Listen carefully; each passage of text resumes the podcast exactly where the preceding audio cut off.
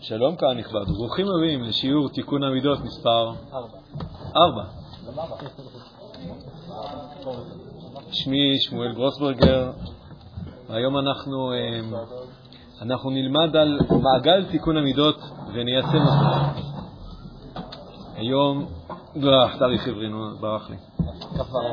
היום כ"ו במערכ חשוון, וזה השיעור הרביעי בסדרה, כבר אמרתי את זה קודם. אוקיי, שלום לכולם. ברוך אתה, אדוני אלוהינו מלך העולם, שהכל יהיה מדור. אמן! אה. אה. אוקיי, חברים, שלום לכולם. אנחנו הולכים לעשות היום משהו ממש נפלא. אה, אנחנו הולכים רגע להתבונן פנימה. זאת אומרת, עשיתי איזשהו פאוז של השיעור הזה. אה, אני כן רוצה להמשיך איזושהי סקירה יותר זריזה, כמו שהערתם לי, של, של שיטות, ואז להתחיל לקחת נושאים ו, וליישם אותם. היום אנחנו בעצם, אנחנו כבר אחרי, we after. אה, אמ, היום אנחנו נעשה שנייה איזה פאוזה ואנחנו אה, ניקח, נעשה איזשהו יישומון, של איזשהו תיקון מידה, ניקח איזשהו מקרה מסוים, ננתח אותו, ובשביל לנתח אותו, אה, אנחנו, אני בעצם רוצה שתכירו את המעגל הזה. באיזה ספר הוא מופיע? אני עוד לא ראיתי אותו בספר.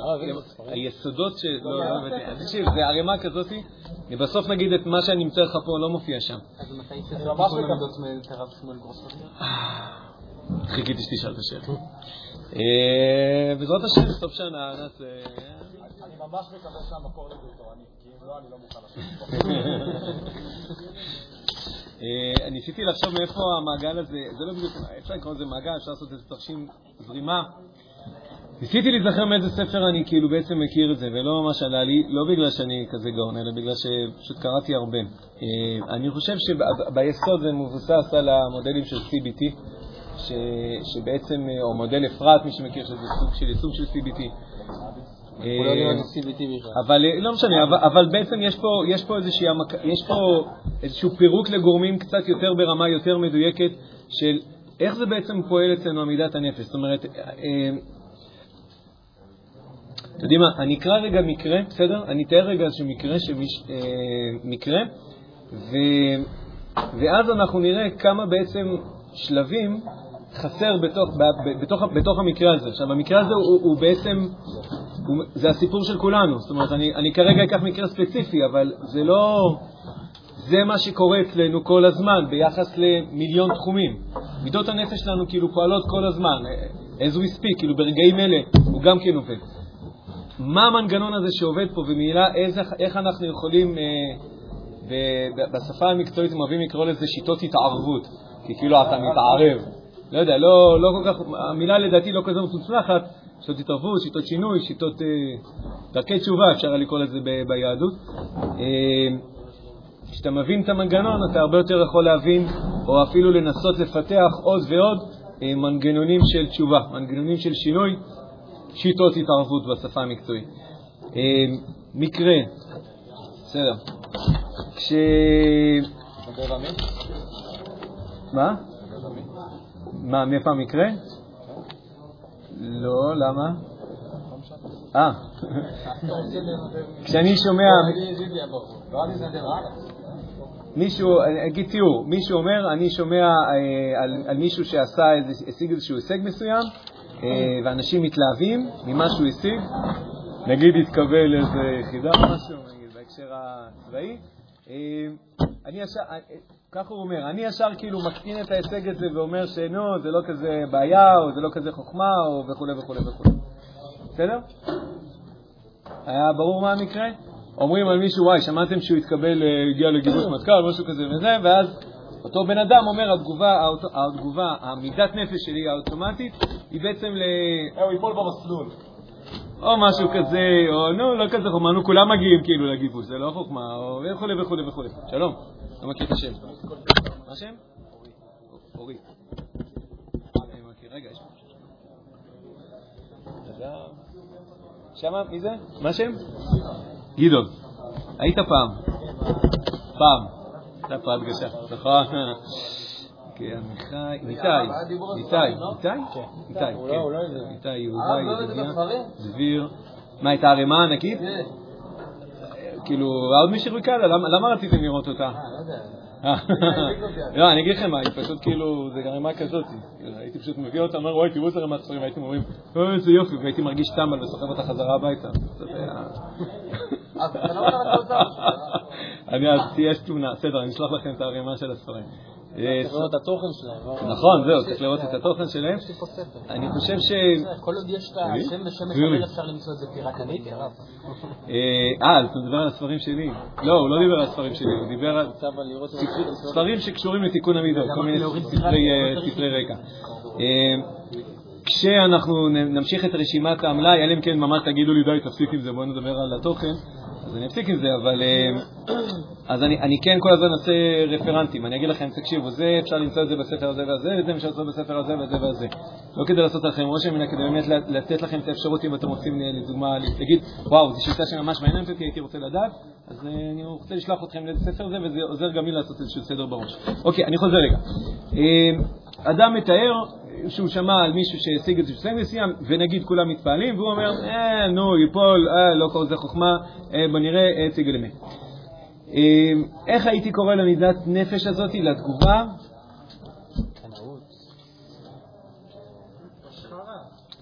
קנאות, הש- השחרה זה מילה ממש מודרנית. אה, כן, הקטנה, או לא יודע, כן, משהו, מה- משהו בסגנון.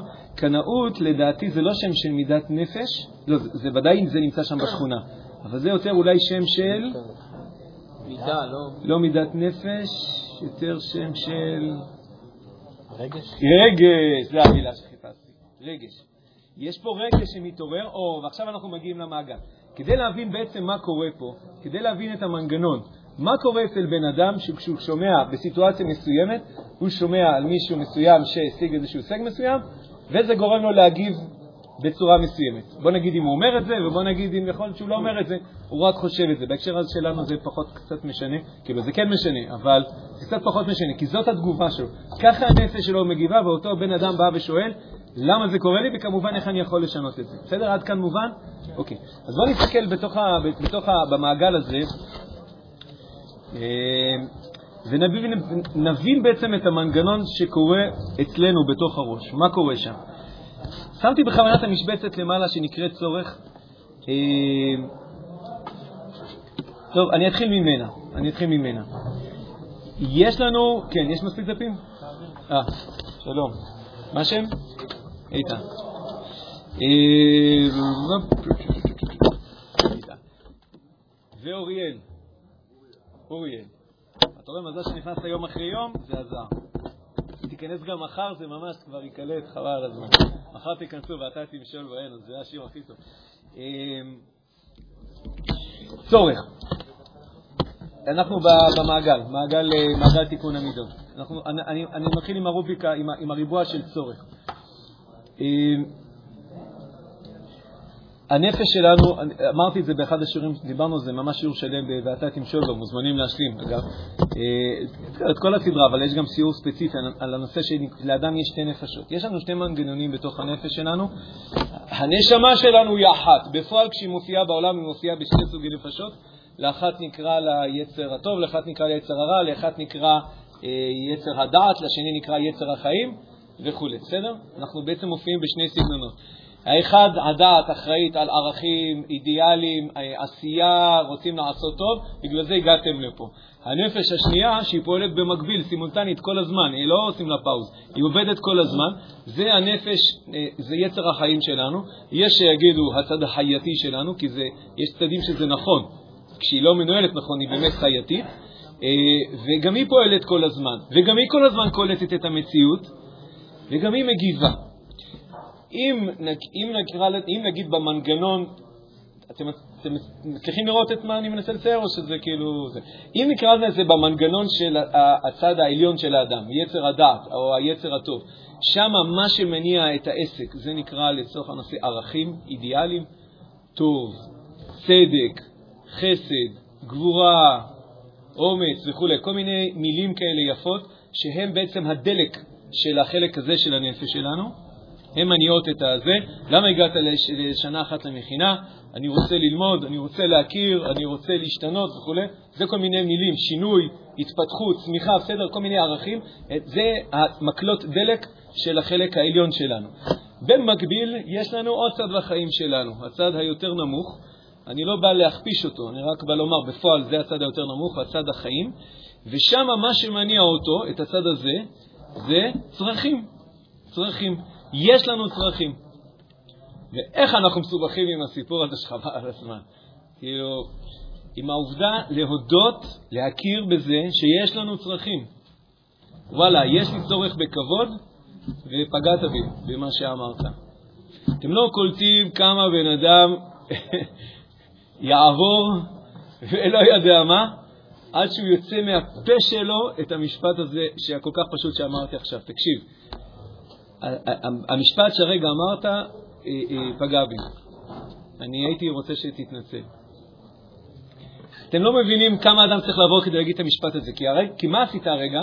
הודית בזה שיש לך צורך בכבוד, הודית שאתה פגיע, זה נקרא פגיעות, הודית שבעצם אתה, הצורך שלך הוא יכול להיות ממולא על ידי האחרים, וברגע שההוא העליב אותך, הוא אמר איזה משפט לא מכבד, אתה נפגעת. ולא רק שאתה מודה גם בזה, אתה גם אומר את זה בפועל לאותו בן אדם, וגם מבקש ממנו, אם הצלחת לא לדרוש, אלא רק לבקש, ש... או להגיד לו, אני הייתי מצפה שתבקש סליחה על זה.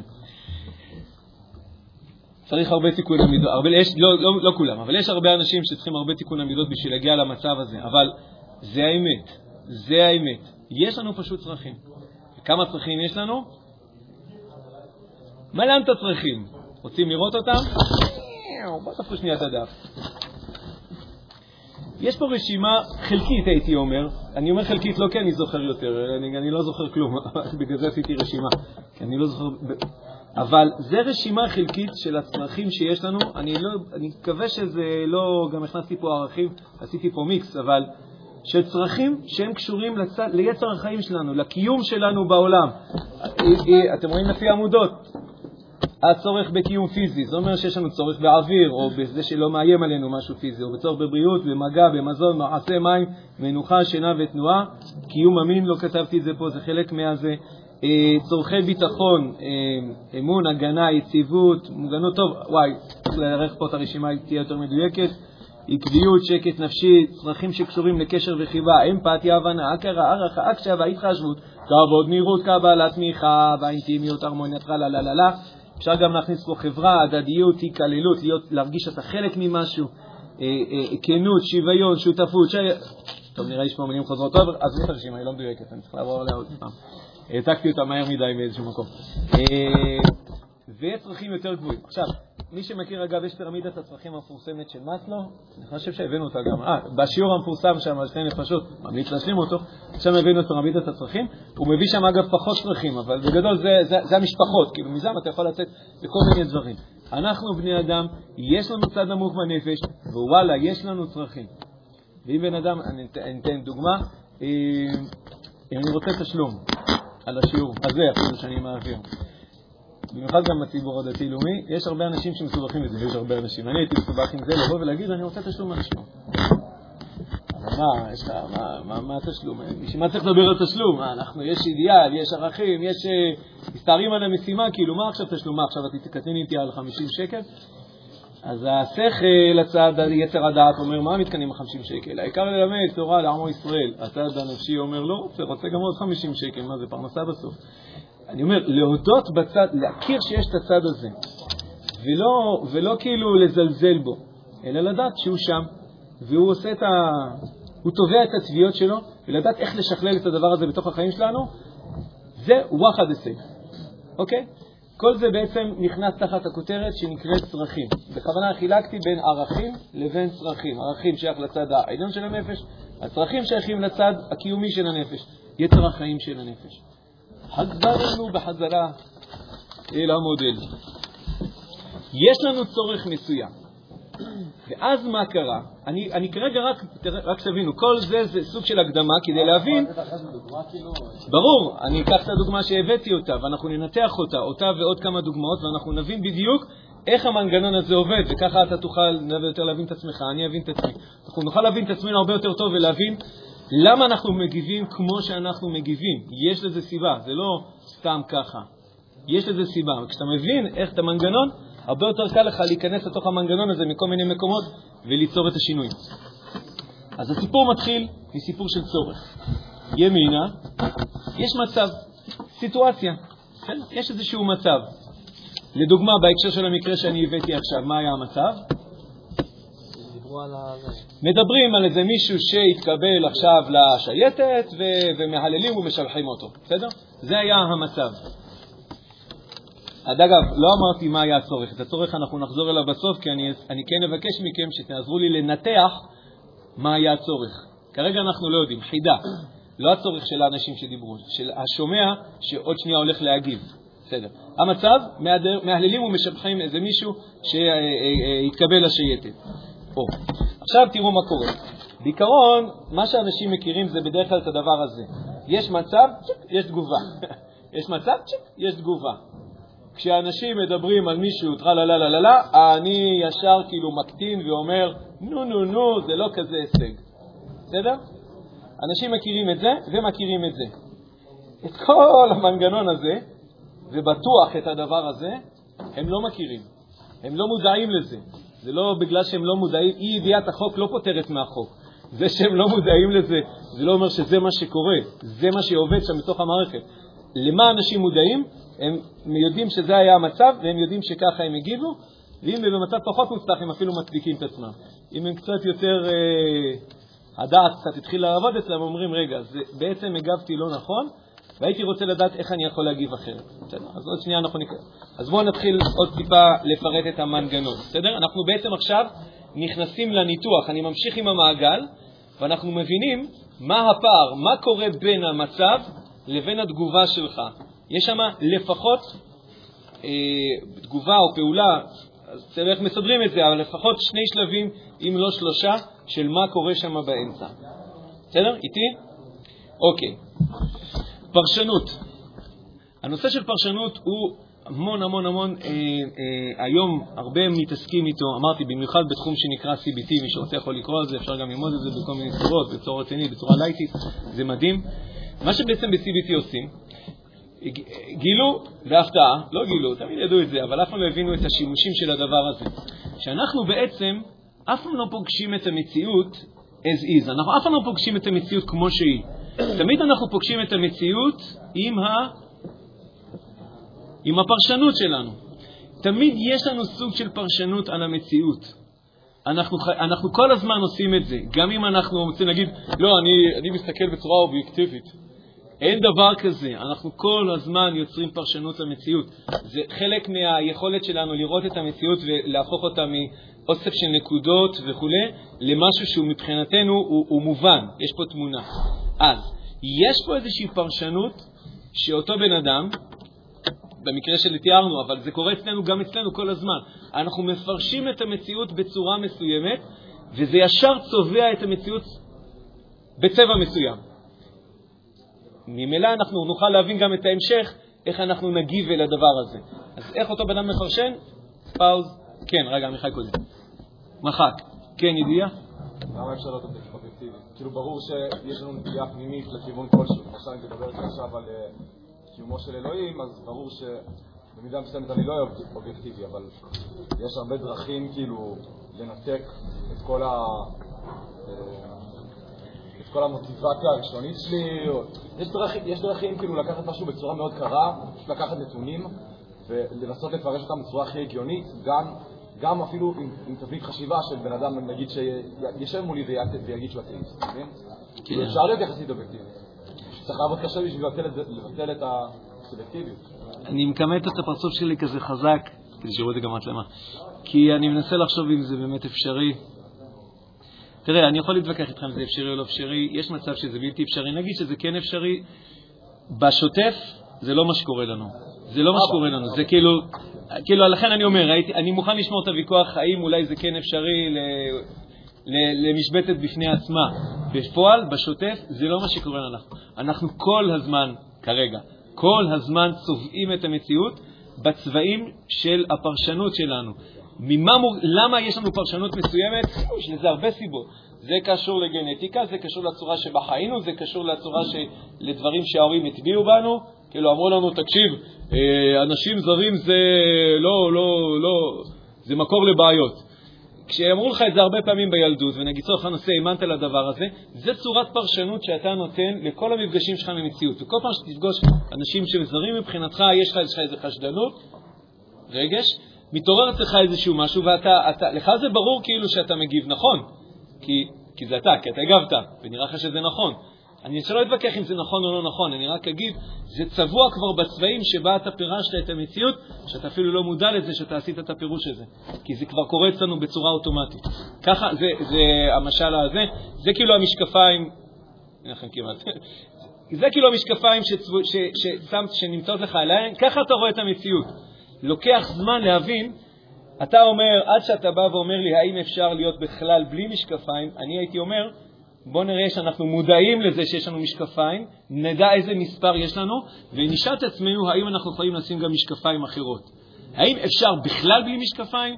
וואלה, שאלה. אבל אני הייתי, כרגע מה שאנחנו עוד רגע ננסה לעשות, זה פשוט לסרט, לשים משקפיים אחרות, חוץ מהמשקפיים האוטומטיות שהן כרגע אלה שנמצאות עלינו.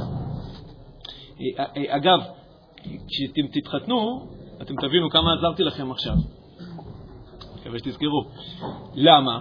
כי, כי, כי אחד המקומות שמאוד מאוד רואים את ההבדל בפרשנות, אה, איך אנשים מפרשים אה, פעולות, אה, משפטים וכו', זה כשמתחתנים. כי כל זמן שאתה ככה מתווכח עם חבר או מדבר איתו וכו', אז האינטראקציה בסוף ביניכם היא, היא לא מאוד צפופה. בסוף היא לא מאוד צפופה, גם אם אתם גרים באותו חדר. בסוף אתם די חיים חיים נפרדים, יכולים בסוף איזשהו מקום להסתדר ולרוץ הלאה. אבל כשאתה מתחתן, זהו, אין, אין משהו יותר צפוף מאשר להתחתן. זה כאילו... וכל ההבדלים וכל ה... הדברים השונים האלה הולכים כאילו... הולכים שם לעלות לטונים גבוהים, פשוטו כמשמעו. ואחד מהדברים הראשונים שעושים עם זוגות, אה, עושים עם זוגות הכוונה זה לא עם זוגות בעייתיים, זה איתכם, זה עם כולם, כי כולם צריכים לעשות את זה.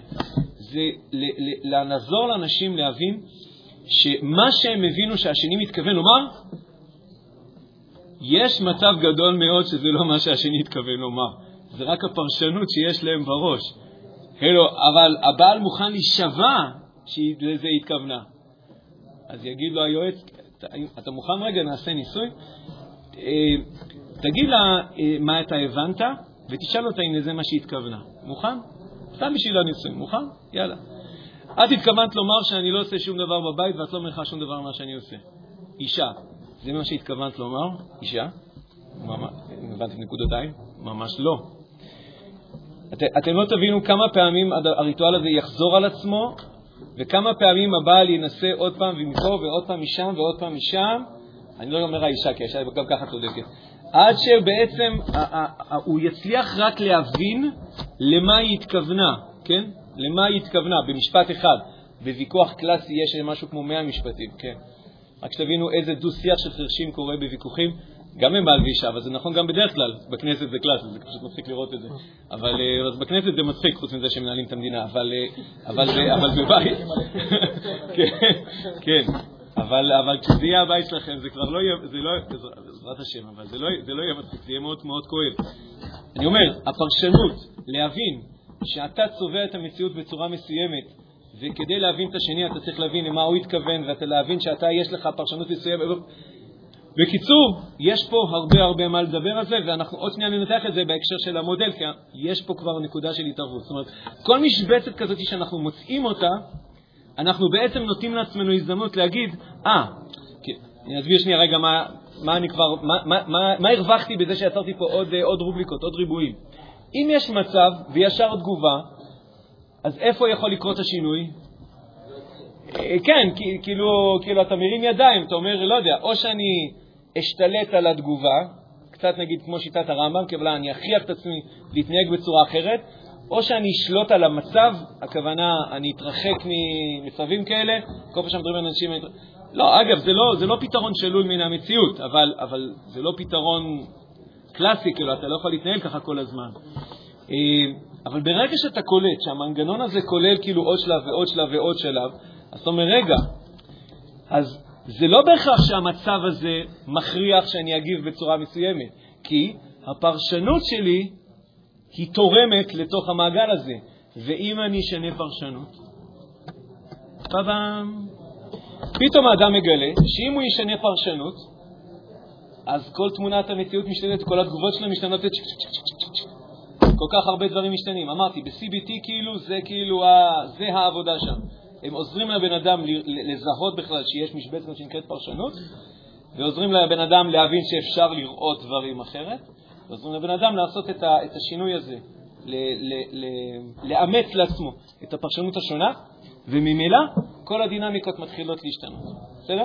אז זו משבצת שנקראת פרשנות. וכבר דחפנו כבר את הנושא של CVT.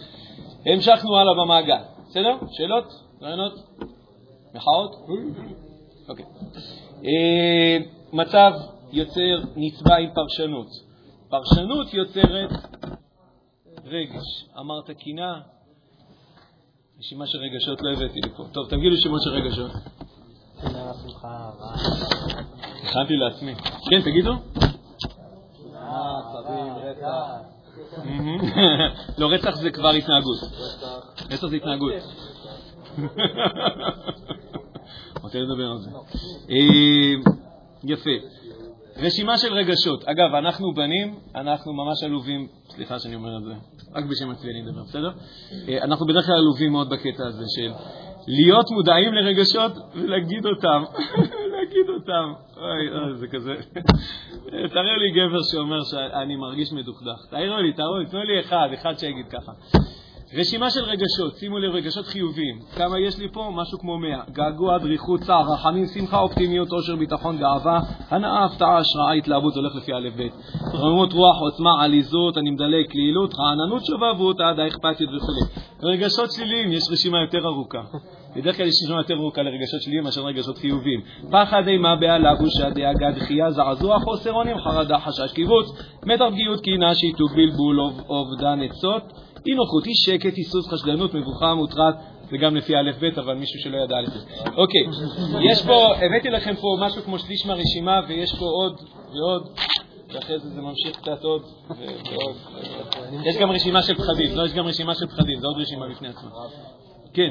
משהו מעניין רק, הבאת רשימה של רגשות בעיקר שליליים. היי, היי, התחלתי עם החיובים. רגע, למה יש יותר שליליים? כן. כי אנחנו חווים, או חווים סיטואציות של עצבות, ופי שתיים עצימות מחוויות של שיחה, כמנגנון אבולוציוני.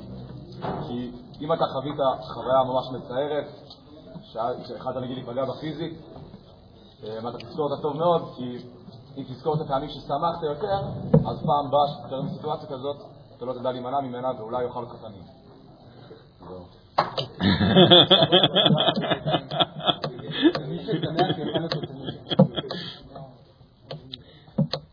מסכים איתך, לא חייבים לשים על המילה אבולוציה, אבל זה לא כזה משנה. אני, אני אגיד את מה שאתה אומר בצורה טיפה שונה. הרגשות השליליים, זה אומר שיש לנו איום על, על, על הקיום שלנו. והאיום על הקיום שלנו הוא הרבה יותר מטריד אותנו מאשר כאילו שיש משהו בקומות היותר, הפירמידה של מאסלו. חשתי אהבה. נפלא, נהדר. זה, זה צורך, אגב, אני לא מזלזל בזה. בגלל שאנשים, בדידות, בגלל שאנשים מרגישים בדידות ולא מרגישים שייכות, אנשים עושים דברים איומים ונוראים. זה גם קצת קשור, ואתה משואל בו, כי, כי הרבה פעמים אנשים פונים לפורנוגרפיה וכל מיני דברים כאלה בגלל שהם חשים בדידות. לא באתי לומר שזה לא כזה משנה, רק באתי לומר, הרי הרבה פעמים הרגשות השליליים הם קשורים לקומת הקיום ממש. וכשאתה מרגיש שהקיום שלך נמצא במצוקה, וואו, כל הצ'קלקות מתחילות שם להיאבק, אז אולי בגלל זה באמת יש זה, אבל ללא ספק, גם אם הייתה רשימה קצרה, היא הייתה מאוד דומיננטית. היא ללא ספק מניעה אותנו. אגב, אם כבר אני מזכיר את זה, כשנדבר על שיטת שינוי שמשתמשת ברגשות, שמתייחסת למישור הזה של רגשות, אז באמת אפשר מאוד בקלות להשתמש ברגשות שליליים לא רק ככוח שמכניע אותנו ומדכדך אותנו, אלא ככוח שמניע אותנו. כי זה וואחד כוח. רגש זה וואחד כוח. רק כרגע אנחנו אפילו לא מודעים אליו, זה עובד על האוטומט.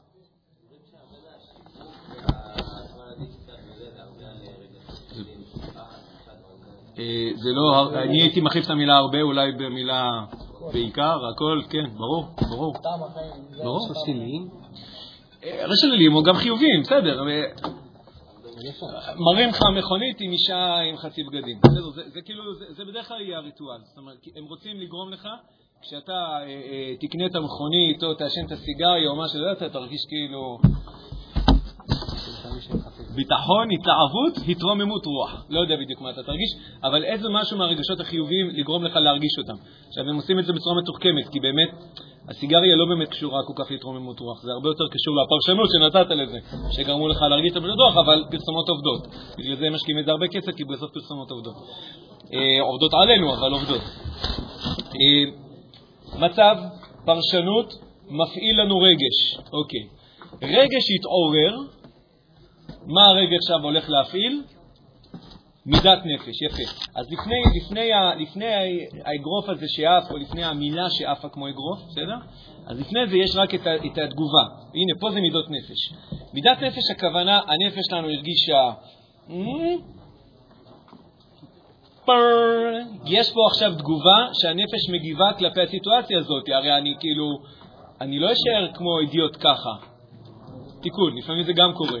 אז היום בשפה, אם אתם בטח שמעתם את ה-F, שלושת ה-F'ים, fight, flight או freeze, כאילו, אנחנו אומרים כאילו, או שאתה הולך לתקוף, או שאתה הולך אה, לברוח, או שאתה בעצם כופה. כופה זה בעצם אומר שאתה אתה פשוט בחוסר אונים, אתה לא יודע מה לעשות. אתה פשוט לא יודע, אין, אין לך תגובה מוכנה, או שאתה לא, לא מאמין שיש לך תגובה. אז אתה פשוט כופה. ויש כמה אפשר וריאציות איך, איך כופים, זה כאילו, זה לא רק כפייה. אז אז זה בעצם נמצא פה בשורת התגובות, ומגוון התגובות האפשרי הוא גם כן מנעד מאוד מאוד מאוד רחב. שוב, יש רגשות ויש תגובות. לא הבאתי רשימה. טוב, אה, אה, אוקיי, תגובה. תגובה מניעה את הפעולה. זאת אומרת, כשיצא לי המשפט מהפה שאמר, אה, נו, זה לא כזה חוכמה, זה כבר הפעולה המעשית שעשיתי כשהתגובת, כשהנפש שלי הגיבה אל הרגש שנוצר מתוך פרשנות שנולד מתוך איזשהו מצב. מה זה התגובה? לא, לא מה זה בין תגובה לפעולה? הפעולה היא יותר, זה כבר התנהגות. הכוונה, אמרתי משהו, אה, עשיתי משהו, כן. כאילו במקרה הזה שאתה אומר, אתה יותר טוב ממנו, אתה אומר לעצמך, ואז אתה... התגובת נפש, נגיד במקרה שלנו, התגובת נפש, אני הייתי קורא לה כאילו... אה, אני צריך לצמצם את זה, אני צריך, אני צריך להקטין אותו, כן? זה, זה כאילו התגובה הנפשית, כאילו. יש פה איזשהו, כנראה, איום, מפליא לחשוב על זה, אבל יש פה איזשהו איום בסיטואציה הזאת, אתה רוצה, אני, אני חייב, אני חייב, כן, אני חייב להקטין אותו כדי לשרוד. מדליק לחשוב על זה, אבל זה מה שקורה. זה מה שקורה לו בראש, בתיאור של הדבר הזה. אמרתי, זה לא מקרה אחד, זה אנחנו כל הזמן, במיליון סיטואציות. אני חייב להקטין אותו כדי לשרוד. הפעולה המעשית היא תהיה אה, אמירה, כמו, נה, נו, זה לא כזה, זה לא כזה חוכמה. לא כזה. בוא, בוא נראה אותו מסיים מסלול. זה כבר תהיה הפעולה המעשית. אני אומר, הרבה פעמים יכול לקרות מצב שהבן אדם יצליח להגביל את עצמו בשלב הפעולה. הכוונה, הוא לא יגיד מילה, אבל הוא רק יחשוב את זה, כן. אז לכן אני מפריד בין התגובה, כאילו ההופעה, לבין כבר הפעולה. כי הרבה פעמים מה שאנחנו נגיד לבן אדם, וזה גם בצדק, עד שתעבוד על המידות שלך ותתקן אותן, תגביל את הפעולות שלך, כי את הפעולות שלך במובן מסוים יותר קל להגביל אותן. יותר קל כי אנחנו יודעים יותר לשלוט על התגובות. לא יותר קל כי זה, כשהנפש שלך דוחפת לשם, קשה לך מאוד להתגבר. קשה מאוד לא להרביץ שכל המנגנון שלך הפנימי אומר, אבל רק אם אני ארביץ לו, אני אשיג את הכבוד האבוד שלי, או מה שזה לא יהיה המשפט שקופץ לבן אדם בראש. קשה מאוד לא להרביץ במצב הזה. היהדות תגיד לבן אדם, בכל זאת אתה לא תרביץ. זאת אומרת, כן תהיה דרישה ש, ש, שלא תעליב, ולא תיקום, ולא תיטור, ולא תרביץ, ולא תקלל, ולא וכו' וכו' וכו'. כן יש דרישה לפעולה. מה שאנחנו באים לעשות, חוץ מלהגיד מה אה, אסור ברמה של הפעולה, זה להגיד, איך אתה יכול בעצם להגיע למצב שבו אתה בכלל לא מגיב כמו שהגבת? איך אתה מגיע למצב שבו אתה לא צריך להקטין, כששמעת על מישהו שתקבל שאלה, אתה לא תצטרך להגיד, אתה, אתה לא תגיב ככה בכלל, בסדר? עכשיו, כאילו הפעולה ענתה, לכן המעגל פה נסגר, הפעולה לכאורה הגשימה את, ה, את הצורך. אתה אומר לא נכון כי זה לא מה שקרה. כי זה לא מה שקרה. הרבה פעמים זה, כן, זה קטע מדליק. המנגנון הזה הוא לא מושלם במובן הזה, שהרבה פעמים מה שבסוף עשית לא באמת השיג את הצורך שרצית. כאילו, כל המריבות קורות אגב בגלל המנגנון הזה. היא אמרה לך, אוף, אתה אף פעם לא עוזר בבית. בסדר? אמרה. הבעל כאילו ישר בתוך הזה שלו, היא לא מעריכה, היא אף פעם לא מעריכה שום דבר ממה שאני עושה. פרשנות, רגש, תסכול, אה, אה, הקטנה, אה, עלבון, אה, תגובה, כעס, כעס בהקשר הזה זה כבר יהיה תגובה. כאילו, אני, אז אני הולך כאילו עכשיו כאילו להדוף כאילו ממני את, ה, את, ה, את הדבר הזה. באמת, אני אף פעם לא עוזר, זה כבר יהיה הפעולה. אני אף פעם לא עוזר, ומאתמול להוציא את הילדים מהגן, ומי טה טה טה טה טה וכו'. לכאורה, המעגל אמור להיסגר, והצורך שלי בכבוד ובהערכה יוגשם.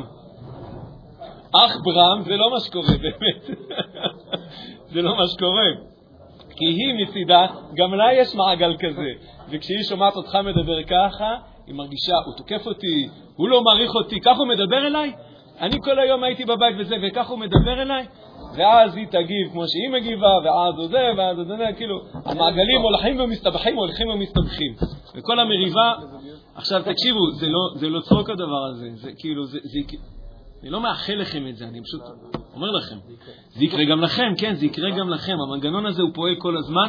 בזוגיות אמרתי, החיכוך הוא ברמה גבוהה, ולכן שמה עוד יותר פוגשים את זה. כל האנשים חושבים, וואי, תיקנתי את המידות שלי, אני כזה צדיק עליון, עד שהוא מתחתן. עד שהוא מתחתן, אז הוא מגלה, הוא מגלה את הפערים שיש בין זה, וזה מעולה. אז הוא יעבוד על זה כשהוא נשוי.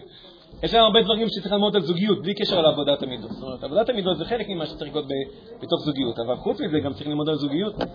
זה נושא בפני עצמו. טוב, אז אני אומר, בסופוזלי, במה שכאילו היה אמור לקרות, ככה הנפש, החייט, הנפש החייתית שלנו חושבת שהיא הגיבה בצורה הנכונה, והנה עכשיו אני אשיג, אני שמרתי על עצמי, שמרתי על כבודי, שמרתי על מעמדי, או מה שזה לא יהיה. אני רוצה רגע שתנסו, וכמו שעמיחי מעיר, בדרך כלל זה לא מה שקורה, ואז אנחנו גם מאוד מתוסכלים, כי אנחנו לא מבינים למה זה לא עבד, אז אנחנו אולי מגבירים ווליום, אולי אנחנו שופכים עוד קצת עלבונות, מוסיפים עוד קצת, כי אמרנו, אולי לא העלבנו מספיק, אולי לא הקטנו מספיק. הנפש החייתית שלנו במצוקה, היא ניסתה להשיג משהו וזה לא עבד לה, אז היא מנסה להשיג עוד, היא לא יודע בדיוק מה הייתה, בסדר, אוקיי, וכו', הבנתם לאיפה זה הולך. מה היה הצורך? בוא, אני רוצה רגע שתנסו רגע, אז בואו בוא ננסה עוד פעם לפענח את המקרה. המקרה עכשיו, בעצם המעגל מובן רק אה, מבחינת התבנית שלו. כן? המעגל מובן? כן? יש לנו פה איזשהו ציור של המנגנון? מה זה? על איזה מצב, אמרתי, אנשים אה, מהללים ומשבחים מישהו שהתקבל לשייטת, ואדם מגיב. ואומר כאילו, אה, נו, זה לא כזה משהו, לא כזה משהו, בסדר? זה, זה הפעולה שהוא כבר עושה. תגובה כבר, אני, עשינו איזשהו פענוח קטן, ויש פה איזושהי פעולה של הקטנה. יש איזה עניין להקטין כאילו את ההישג, לצמצם את המשמעות של ההישג בעיני האחרים. אוקיי, בואו נתחיל מהצורך. מה היה הצורך של אותו אדם? כבוד, יש לו צורך להרגיש מוערך. תגיד לי שנייה רגע, למה אתה חושב את זה? כאילו, למה נראה לך? אני לא תוקף, אני שואל, אני מנסה להביא, למה? אנשים העריכו מישהו אחר, הרגיש שלא מעריכים אותו מספיק ביחס אליו. אז אולי צריך להקטין את מישהו אחר כדי ש... אוקיי, אתה אומר, יש לבן אדם, אז אני כבר מבין, אני אסביר כמה, רוב, כמה, מילאת פה עכשיו שתי משבצות. אמרת, לבן אדם יש צורך להיות מוערך. לבן אדם יש לו פרשנות בראש. אם מעריכים מישהו אחר, פחות מעריכים אותי. למה שבן אדם יפרש ככה את המציאות? זה אחלה שאלה, אבל כרגע אני לא שופט, אני רק, אני רק מנסה לה, להאיר אור ולהראות, יש מצב שזו פרשנות שרצה לו בראש. יש לי צורך בערך, בכבוד, אם מעריכים מישהו אחר, זה מקטין אותי. מה הוא ירגיש? מה הוא מרגיש? מקטינים אותו קטן, הוא לא... אין לו כבוד. קנאה, כן, קנאה כזה, כן, קיבוץ, אולי זה שם של, של רגש, אה, קנאה, אה, בוודאי איזה סוג של זלזול, כן, אם כבוד זה הצורך, אז הדבר כאילו שאנטי כבוד זה זלזול, הוא מרגיש כאילו שכרגע הוא במצב מזולזל, פחות מוערך, כן, חוסר הערכה, חוסר הערכה, התחשבות זה טיפה משונה, חוסר הערכה, הוא מרגיש חוסר הערכה. בפרשנות שרצה לו בראש, כשמעריכים מאוד מישהו אחר, זה, זה אומר שפחות מעריכים אותו. אני זה יכול להיות פה כמה ניואנסים. יכול להיות שהוא פחות מעריך את עצמו. אה, אה, אה, לא יודע, יש שם, יש שם כמה וריאציות שזה יכול לקרות. אם, אם אני הייתי אותו אדם, אני הייתי שואל את עצמי, או אם הייתי מאמן שלו, הייתי שואל אותו, איזה מחשבה קופצת לך בראש? הייתי, הייתי, עושה, הייתי עוזר לו לעשות את הניתוח כדי לזהות בדיוק את המחשבה, את הפרשנות שקופצת שם בראש. הם קוראים לזה מחשבות אוטומטיות, זה מה שאנחנו קוראים לזה פרשנות. יש איזושהי מחשבה שהיא קופצת באופן אוטומטי שאנחנו לא מודעים אליה. כאילו, אמרתי, זה המשקפיים שלנו, זה כאילו, אנחנו ישר כבר מגיבים, אנחנו כבר בתגובה. זה לקח כאילו שבריר שנייה, כל התהליך הזה, צ'יק צ'יק צ'יק צ'יק. אז, יש צורך בכבוד. במצב שבו משבחים מאוד מאוד מישהו מסוים, אה, זה נראה לי שהכבוד שלי נמצא פה, ב, זה, זה אומר שהם מקטינים, אה, אה, אה, הכבוד שלי נמצא פה באיום, הערכה כלפיי נמצאת פה באיום, אני מרגיש חוסר הערכה, אני מרגיש איום, איום, רגש, לא אמרנו אותו, נכון? יש פה איום, המצב הזה מאיים עליי. למה אני צריך להגיב אליו? אולי אני לא אגיב. אני לא יכול שלא להגיב. יש פה איום על הצורך שלי. כאילו מישהו בא לוקח לי את האוכל שלי. אני, אני, כן, כן. לוקחים לי עכשיו את ה... את, את, את, את ה יש לי לחם אחד ומישהו בא ולוקח לי אותו. אני נמצא במצב מאוד מאוים ואני חייב להגיב.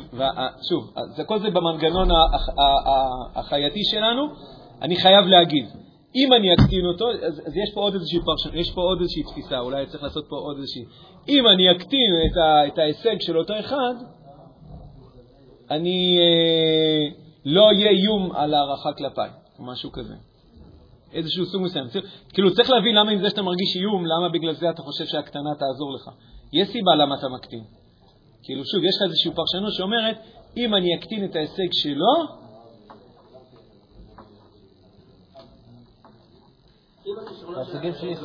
ההישגים שלי יהיו יותר, יהיה להם יותר מקום, או משהו כזה, נכון, נכון, נכון. אז יכול להיות שצריך לצרף פה עוד איזושהי משבצת של עוד איזושהי משבצת של פרשנות. יש פה אולי עוד משבצת של פרשנות. זאת אומרת, יש פרשנות, רגש, אני מאוים, מה אני הולך לעשות עם זה? יש, קופצת לי תשובה בראש. אם אני אקטין את ההישג שלו, יהיה לי יותר מקום. מגיב, בוא נקטין אותו. משפט, אה, נו, מה זה כולה? בוא נראה אותו מסיים מסלול.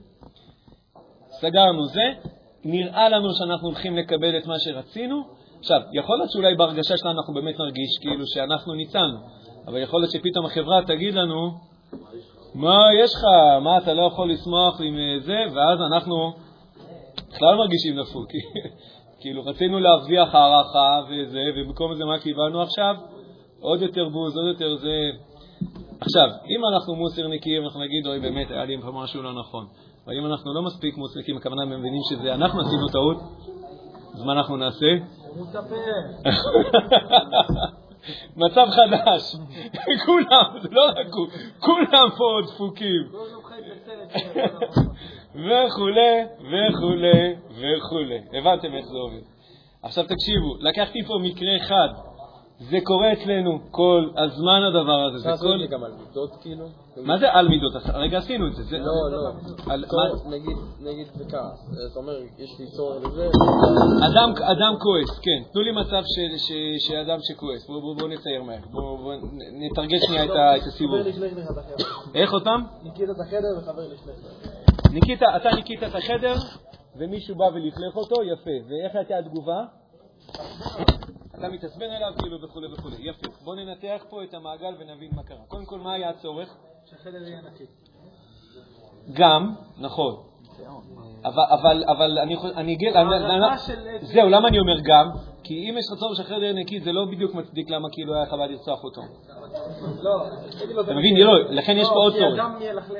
הרצפה. יש פה עוד צורך, יש פה עוד צורך. מה כי עוד? ניקית, וכאילו אתה רוצה שהוא יכבד את הניסיון. כן, אז זלזול זה כבר מה שקרה. אני אומר, מה היה, כן. אז הצורך מהו? הצורך בהערכה. אתה רוצה הערכה. אתה רוצה ש- אתה רוצה שהוא יבוא ו... כאילו במובן מסוים היית מצפה שהוא יגיד, וואו, וואו. כאילו אם הוא היה עושה משהו כזה, אז העסק היה מושלם.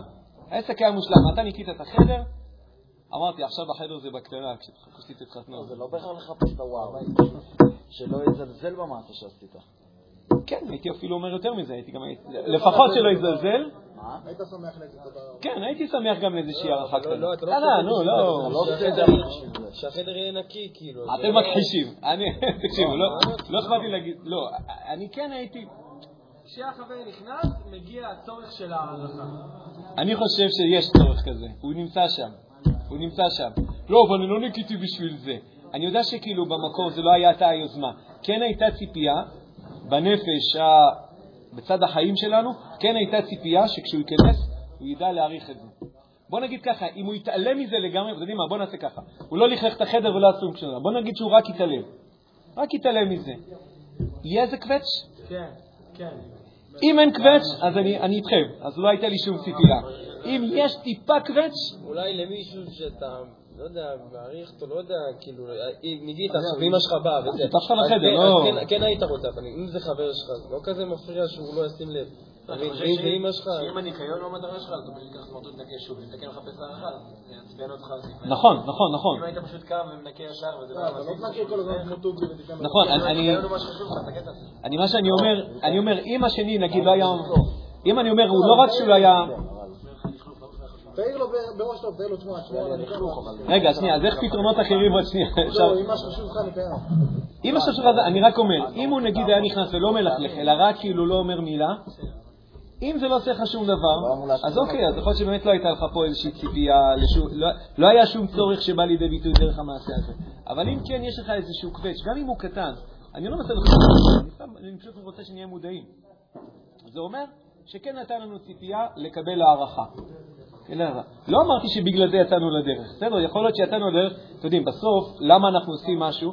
זה תמהיל של כל מיני ערכים, ער- צרכים, זה תמהיל של הדברים האלה. יכול להיות ש-99% עשינו את זה לשמה. עשיתי את זה בשבילי, עשיתי את זה לשמה. אחוז אחד בשביל הערכה. אז הקווץ' הקטן זה האחוז האחד הזה. אז זה לא אומר שעשיתי את זה בשביל זה, עשיתי את זה בג- בגלל 99%, דבר מדהים. אבל האחוז האחד הקטן הזה, אני רוצה שנשים לב אליו. למה? כי הוא משנה. כי הוא משנה, והוא משפיע עלינו. כי זה הרי מה שמטריף אותנו, כי אתה אומר לעצמך, אבל למה זה כל כך מפריע לי? למה זה מטריף אותי? הרי אני בכלל לא עשיתי את זה בשבילו. אז למה אני כל כך כועס עליו? תשובה, כי חוץ מה-99% שעשינו את זה לשמה, הכוונה מתוך ערכים, היה אחוז אחד, לפחות אחד, שעשינו את זה גם כדי, כי, כי ציפינו לקבל איזושהי הערכה. אמר, לא, אולי לא יצאנו לדרך בגלל זה, אבל כבר אמרנו, יאללה, על הדרך כבר נרוויח איזה טיפה הערכה. וכשבן אדם לא העריך, ולא רק שהוא לא העריך, המלוכלך הזה, אלא הוא כאילו מזלזל, זה ה... מה הפרשנות? הוא מזלזל במאמצים שלי. הוא שם, הוא, הוא, הוא כאילו, הוא מבחינתו מוחק את כל השעה שאני עובד פה כאילו לנקות את המאורת סמים הזאת. למה זה קפץ לי מול זה ראש? אמ, אמ, כן, לא, יש מאורות סמים גם יפות, כן. אה. אה, פרשנות, הוא מזלזל בי. רגש, אה, כאן זה כבר, כבר יהיה כבר בשלב ה... כן. פגוע. אני מרגיש פגוע, אני מרגיש מזולזל. מכווץ. אה, כן. מאוד- תגובה, כעס. אה, אה, אה, רתיחה, עצבים, כאילו רצון נקמה, רצון לנקום. אני מדבר לפני הנקמה המעשית. יש צד בנו שכאילו אומר, אני אנקום בו, ואז... תקשיבו, יש... זה קטע מטורף, הלא תיקום ולא תיטור הזה של התורה. יש בנו צד שבנפש, אני יודע שזה יפתיע אתכם שאני פתאום אגיד את זה ככה, שאומר, אם אני אנקום בו. אז הכל יהיה טוב. אז אנחנו נהיה שווים. למה? לוגית, אין בזה היגיון. אבל בתוך המנגנון הנפשי שלנו זה נשמע מאוד הגיוני. זה נשמע מאוד הגיוני, הרי כל בני אדם רוצים לנקום. התורה אומרת לא תיקום. כי התורה אומרת בכל מקרה, את העשייה אתה לא תעשה. יותר טוב זה לא רק לא לנקום בפועל, אלא זה לא להגיע לרצון הזה לנקום, אלא למצוא פתרון אחר. אגב, התורה תמיד נותנת פתרון אחר, ככה הרמב"ם גם מסביר.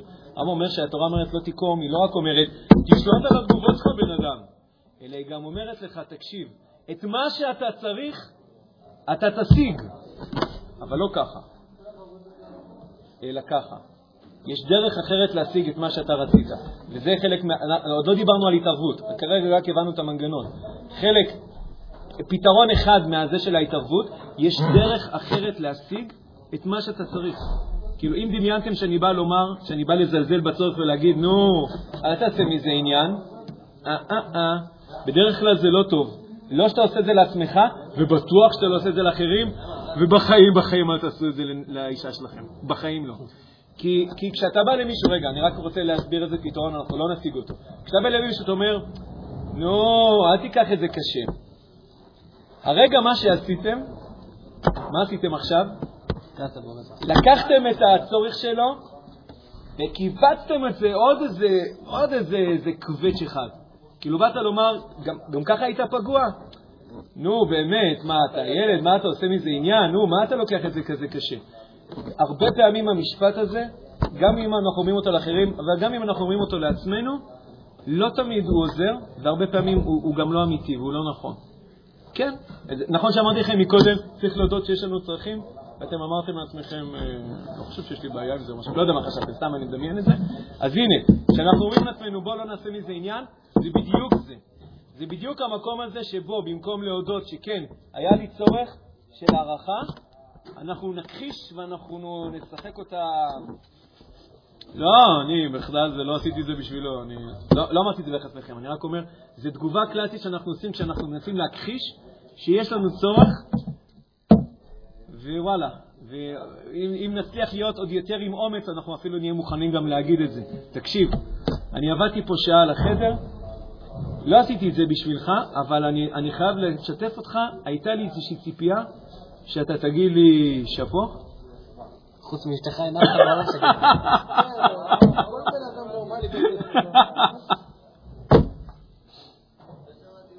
רמה גבוהה. הוא יעשה כאילו, הוא מעריך אותך, זה הכי... כן, אני קולט את המחשבות שלכם. אני קולט את המחשבות שלכם. זה כל כך לא גברי לדבר ככה. זה מוחק את כל הגבריות שלך, זה יעריך אותך. לא בתור אני כאילו, אני, אני, שנייה רגע, יש צד שזה כאילו קצת, שיש צד שזה מקומם אותי. כי, כי, כי אני חושב שהמושג גבריות, הרבה פעמים כמו שאנחנו תופסים אותו, יש בו צדדים שהם מעוותים. זה נכון שגבר אמור להיות מלשון מתגבר, אבל זה לא צריך, ההתגברות היא קשורה לעובדה שאתה יודע לקחת אחריות על המשבצת הזאת. התגברות קשורה לעובדה שאתה יודע לקחת אחריות על המשבצת הזאת והזאת והזאת והזאת. זה קשור להתגברות. להגיד, נה, זה בכלל לא משנה לי, אני חושב שזה מה שנקרא בשפת דרום אמריקה מצ'ואיזם, ואני חושב שזה לא נכון. אני חושב שזה לא נכון, כי זה כן אכפת לך. וכל זמן שאתה מכחיש את זה, אתה לא הופך את המצב ליותר טוב, אתה הופך את המצב ליותר גרוע. אתה הופך את המצב ליותר גרוע בשבילך, בשביל הסובבים אותך ובשביל כל איזושהי דינמיקה שלא תרצה. עכשיו, האם זה פוגע בגבריות? אני חושב שבמושג המצ'ואיזם, שאנחנו מאוד רגילים אליו בעיר ישראל, אז זה נכון, זה לא נקרא גברי להגיד, תקשיב, הייתה לי, אני, הייתה לי ציפייה שאתה תגיד תודה, נפגעתי. אני יודע שכאילו בישראל זה נשמע כאילו שזה לא גברי להגיד את זה, אני חושב נגיד את זה ככה. אני חושב שזה הכי גברי להגיד את זה, במובן הזה שמי שיש לו מספיק את האומץ לבוא ולהודות בזה שהייתה לי ציפייה ואני נפגעתי, הוא סופר גבר, סופר גבר אתה צריך להיות. בשביל להגיד את זה לא כזה, אתה יכול להגיד את זה כאילו עם זרועות בעיניים, אתה יכול להגיד את זה כשאתה עומד על הרגליים ולהגיד נפגעתי.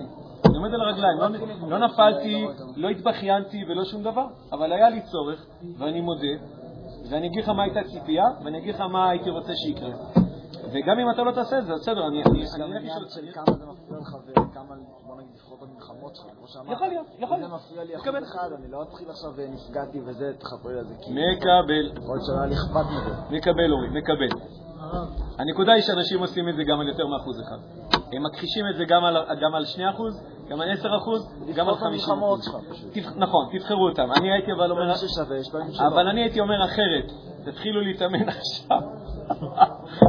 סליחה, אני פשוט יודע מה הולך לקרות בהמשך. אה, תתחילו להתאמן עכשיו. הרב הנה אומר שההכנה הכי טובה לנישואים זה כאילו בעצם זה כמו לחיות חיי פנימייה או משהו כזה. אה, אני כאילו, אפשר לחשוב עד כמה זה עוזר, כן או לא, כי נראה לי יש צדדים, ש- דברים שלא מכינים אותך, אבל אה, אם בסוף, כאילו אף פעם לא פתחת איזשהו דיבור כזה עם חברים, אז יש מצב שזה אימון שפספסת אותו. או להגיד, לה- תגיד, כשאתה אמרת לי הבוקר זה, למה אתה התכוונת? כי אני הבנתי שאתה אמרת משהו, אבל יש לי תחושה שאתה התכוונת למשהו אחר. שוב, תגיד, מה, הגברים לא מדברים ככה וכולי? בסדר, אמרתי, יכול להיות, תראי מה, זו, זו, כשאשתי התחתנו, אז תשתמשו בזה. כן. אה, סליחה. מי קודם? אני לא מבין למה... תודה בזה, עמיחי, תודה בזה. זה ישחרר אותך. אתה רוצה הערכה בסדר. אנחנו שמחים ששיתפת, עמיחי. עד שתיזכר. כן, יהודה. אני חושב אבל שיש הבדל בין אה, זה שמישהו נכנס לחדר, נגיד שהוא לא לכלך, הוא יתעלם כביכול מזה שניקיתי, כאילו כמה שנפגעתי מזה, לעומת שהוא יבוא וירד עליי ויעליב אותי מול אנשים וישגר. לי איזה עקיצה, גם. שם נכון. כשהוא ישגר לי עקיצה, הרבה יותר יש מקום לדעתי לזה שנגיד לו, שמע אחי, באמת נפגעתי מזה שדיברת עליי ככה, כשהוא לא יתייחס לזה שציטטתי את החדר. או ניקיתי את הבוץ שהיה על הרצפה, אז כאילו כמה כבר אני, כמה כבר נפגעתי, כמה, כמה כבר יש מקום, תקשיב אחי, נפגעתי מזה שלא התייחסת שניקיתי את הבוץ, לא כזה נפגעתי, אולי קצת ביאס אותי, אבל יש הרבה יותר מקום ברור שאני אגיד לו, שמע, נעלבתי שאמרת לי ככה מול אה, אנשים או לא מול אנשים שזלזלת בי, מאשר לא התייחסת לזה שניקיתי את הבוץ, אולי אפילו לא שם לב. מסכים, מה שאורי אמר, נכון אורי, אני לא יודע, טוב, אתה איתן, מה שאורי אמר, אתה יכול לבחור את ה... נקרא לזה את הקרבות שלך. אולי רק על המילה קרבות הייתי מעיר הערה. זה יכול להיות שזה נשמע לנו כאילו משהו שמאוד קשה לעשות אותו, ולכן אני אומר, טוב, אני אשמור, את הדיבור הזה אני אשמור אותו רק למקרים המיוחדים, כמו שאתה אומר, יהודה, רק למקרה שממש הייתה פגיעה כאילו באחוזים גבוהים מאוד, יכול להיות. ויכול להיות שזה לא משהו שכזה קשה לעשות אותו. זאת אומרת, עדיין יכול להיות שלא כל דבר אני, אעיר הערה ואני אגיד משהו, יכול להיות. אני גם לא חייב להיפגע כל הזמן, כאילו באיזשהו מקום, אם זה קצת... לא אמרתי שאתה חייב להיפגע, רק אמרתי שזה פשוט מה שקורה, רק אמרתי שזה קורה. לא אמרתי שזה חייב לקרות, רק אמרתי שזה קורה. אוקיי, אבל יש את הנקודה שאתה, כמה אתה יכול להתמקן כאילו על... אתה יכול להוציא זה משפטים מכחישים, משפטים זה מכחישים. לא כזה מכחיש אבל. זה מכחיש לגמרי. זה מכחיש. לגמרי. מה, כי הוא לא ראה את הבוץ הזה, אני אגיד לו, תקשיב, אחי, ממש נפגעתי שלא... אבל רק בשביל באמת פגעת יש לי? ציפייה? שתשים? לב, יש לי ציפייה. כן, יש לי ציפייה שתשים לב שאתה נכנס לכזה... יפה, לא, לא אמרתי, יש כמה דרכים, לא, אני אמרתי, זה- אפשר לעשות את זה בכמה דרכים, באמת, אני מסכים.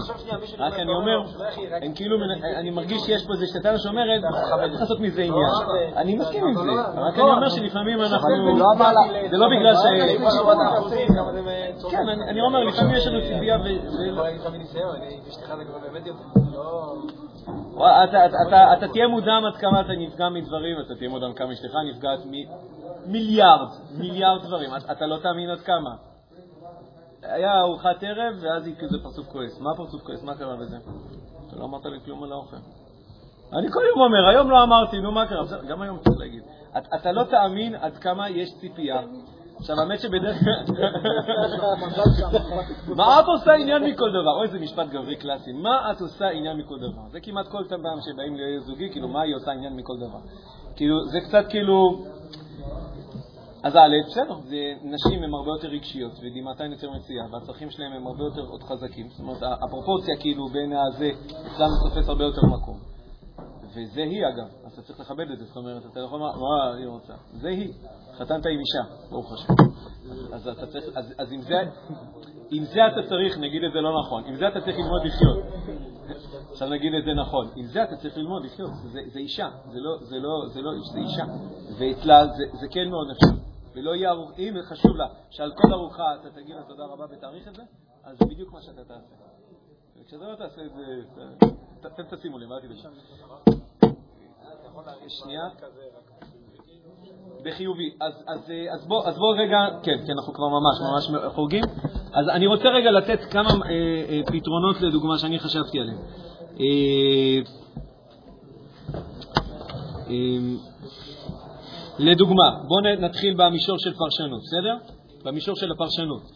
איזה, איזה, איזה דוגמה פרשנות שונה? כרגע אני כרגע לא מלמד אתכם איך משנים פרשנות, בסדר? אני רק, אני, אנחנו רק מנסים, אה, כמו וירוסים, לתקוף את, ה, את, ה, את, ה, את האזור הזה מכל מיני כיוונים.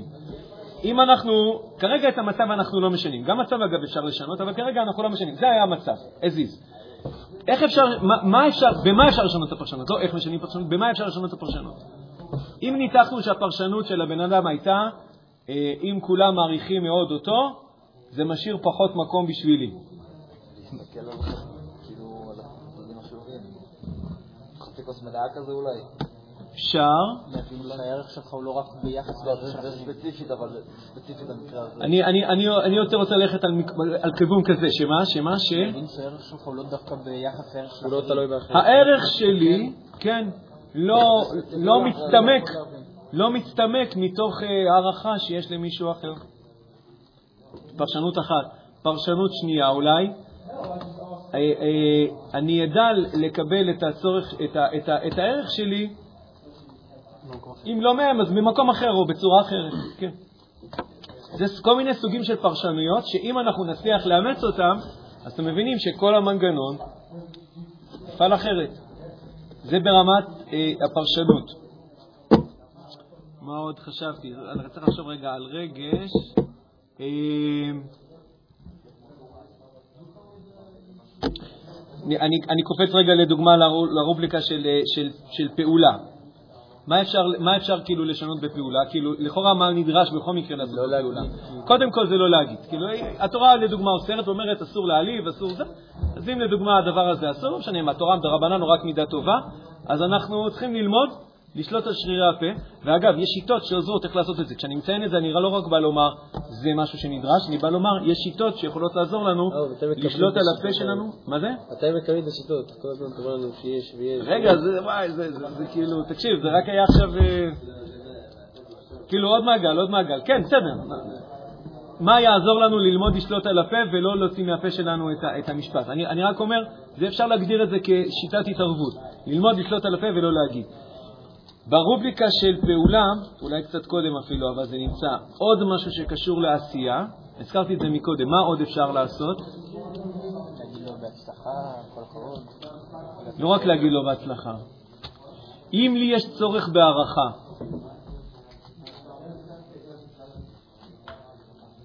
יש לי צורך בהערכה, נכון? בואו נתחיל מההתחלה. איפה הכל התחיל? יש לי צורך בהערכה. אני הבנתי שזה שכולם מהללים אותו, זה איכשהו, זה מאיים על, על היכולת שלי להיות מוערך, בסדר? אז אמרנו, דבר אחד, אפשר לשנות את הפרשנות ולהגיד, זה, זה לא מאיים על, על, על הצורך שלי. אני הייתי פותח פה עוד איזושהי, עוד איזושהי נישה. אז א', אפשר, אגב, גם, זה נכון, סליחה, אפשר גם לשנות צורך. לשנות צורך הכוונה, אפשר לעדן את הצרכים שלנו. הרבה פעמים הצרכים שלנו, הם מגיעים בצורה מאוד בוסרית. כאילו, בגלל זה אני אומר חייתית קצת הרבה פעמים. כאילו, אני חייב, אני, אני הולך למות, איך קוראים? בפרשת שבוע. אז עוד? לא. עוד שבוע? תולדות. מתי זה תולדות? עכשיו, נכון. נכון, קראנו את זה. איך עשיו אומר? עליתן לי נא מן האדום האדום הזה. אה, לא, ואז יעקב אומר לי בוחרתך, אז איך עשיו אומר? כאילו, הנה אנוכי הולך למות, כאילו, ולמה זה לי בכורה? כאילו, אם אני לא אוכל עכשיו, אני גם ככה מת. באמת? זה באמת על סף, על סף מוות? מה שקורה הרבה פעמים, המנגנון שלנו, הוא מעריך את הצרכים שלנו בצורה הרבה יותר קיצונית ממה שזה באמת. אז יכול להיות שאנחנו ניכנס לתוך, המנג... לתוך הרובריקה של הצורך, ואנחנו נעדן אותה קצת. נכון, יש לי צורך בכבוד, אבל uh, בסדר, כאילו, רוגע. לא, לא, לא, לא מחקתי אותה, אבל לא, לא בהכרח לקחתי אותה כמו שהיא מוגשת לי ב- ב- ב- ב- ברירת מחדל. אמרתי, רגע, שנייה, אז איך עושים את זה גם? בסדר, נדבר על זה גם. איך אה, נכנסים? רציתי רק להציע עוד משהו אחד, בסדר? עוד שיטה אחת, וזה ללמוד, להשיג את הצורך שלך, אבל בצורה שונה. יש לך צורך בהערכה, בוא תלמד איך אתה משיג את הצורך הזה בצורה חיובית, בצורה נכונה, ואז, ואז מה יקרה? הצורך ייפתר במובן מסוים, ואז אתה גם לא תהיה, אתה לא תהיה מאוים מכל סיטואציה שבה, כאילו אתה מרגיש שאתה כרגע רב על איזה, יש איזו עוגיה קטנה, יש איזו עוגה קטנה של הערכה, וכולם מתנפלים עליה, ואתה, מרגיש שאתה חייב לדחוף את היד שלך פה ולטוף, לתלוש מפה איזה חתיכת הערכה, אחרת לא יישאר לך. זה, זה, ככה אנחנו מרגישים. ומה קורה אם אתה פתאום מגלה שהעוגה היא לא כזאת קטנה? אמרתי מקודם, יש מספיק הערכה לכולם. ואם אתה מגלה גם שיש לך דרך איך אתה משיג את ההערכה הזאת בצורה אחרת. אני יודע איך להשיג את ההערכה שאני צריך אותה. אני יודע איך לעשות את זה. אני באמת יודע, לא, אני קצת יודע, לא מספיק, אבל... עכשיו, ברגע שאני מרגיש שאני יודע, אז מה זה יוצר אצלי? זה יוצר אצלי רוגע. אני לא, ביו, אני לא מאוים, אני לא, אני לא ברעב כזה ו... וממשיך ל- ל- להתנפל על העוגיה הקטנה הזאת שנמצאת פה במרכז השולחן.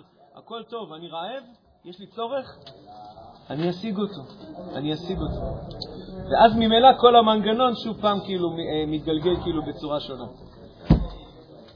לסיכום, יש לנו, אמרתי, תגובה מידותית, יש לנו, אני מסכם, דקה.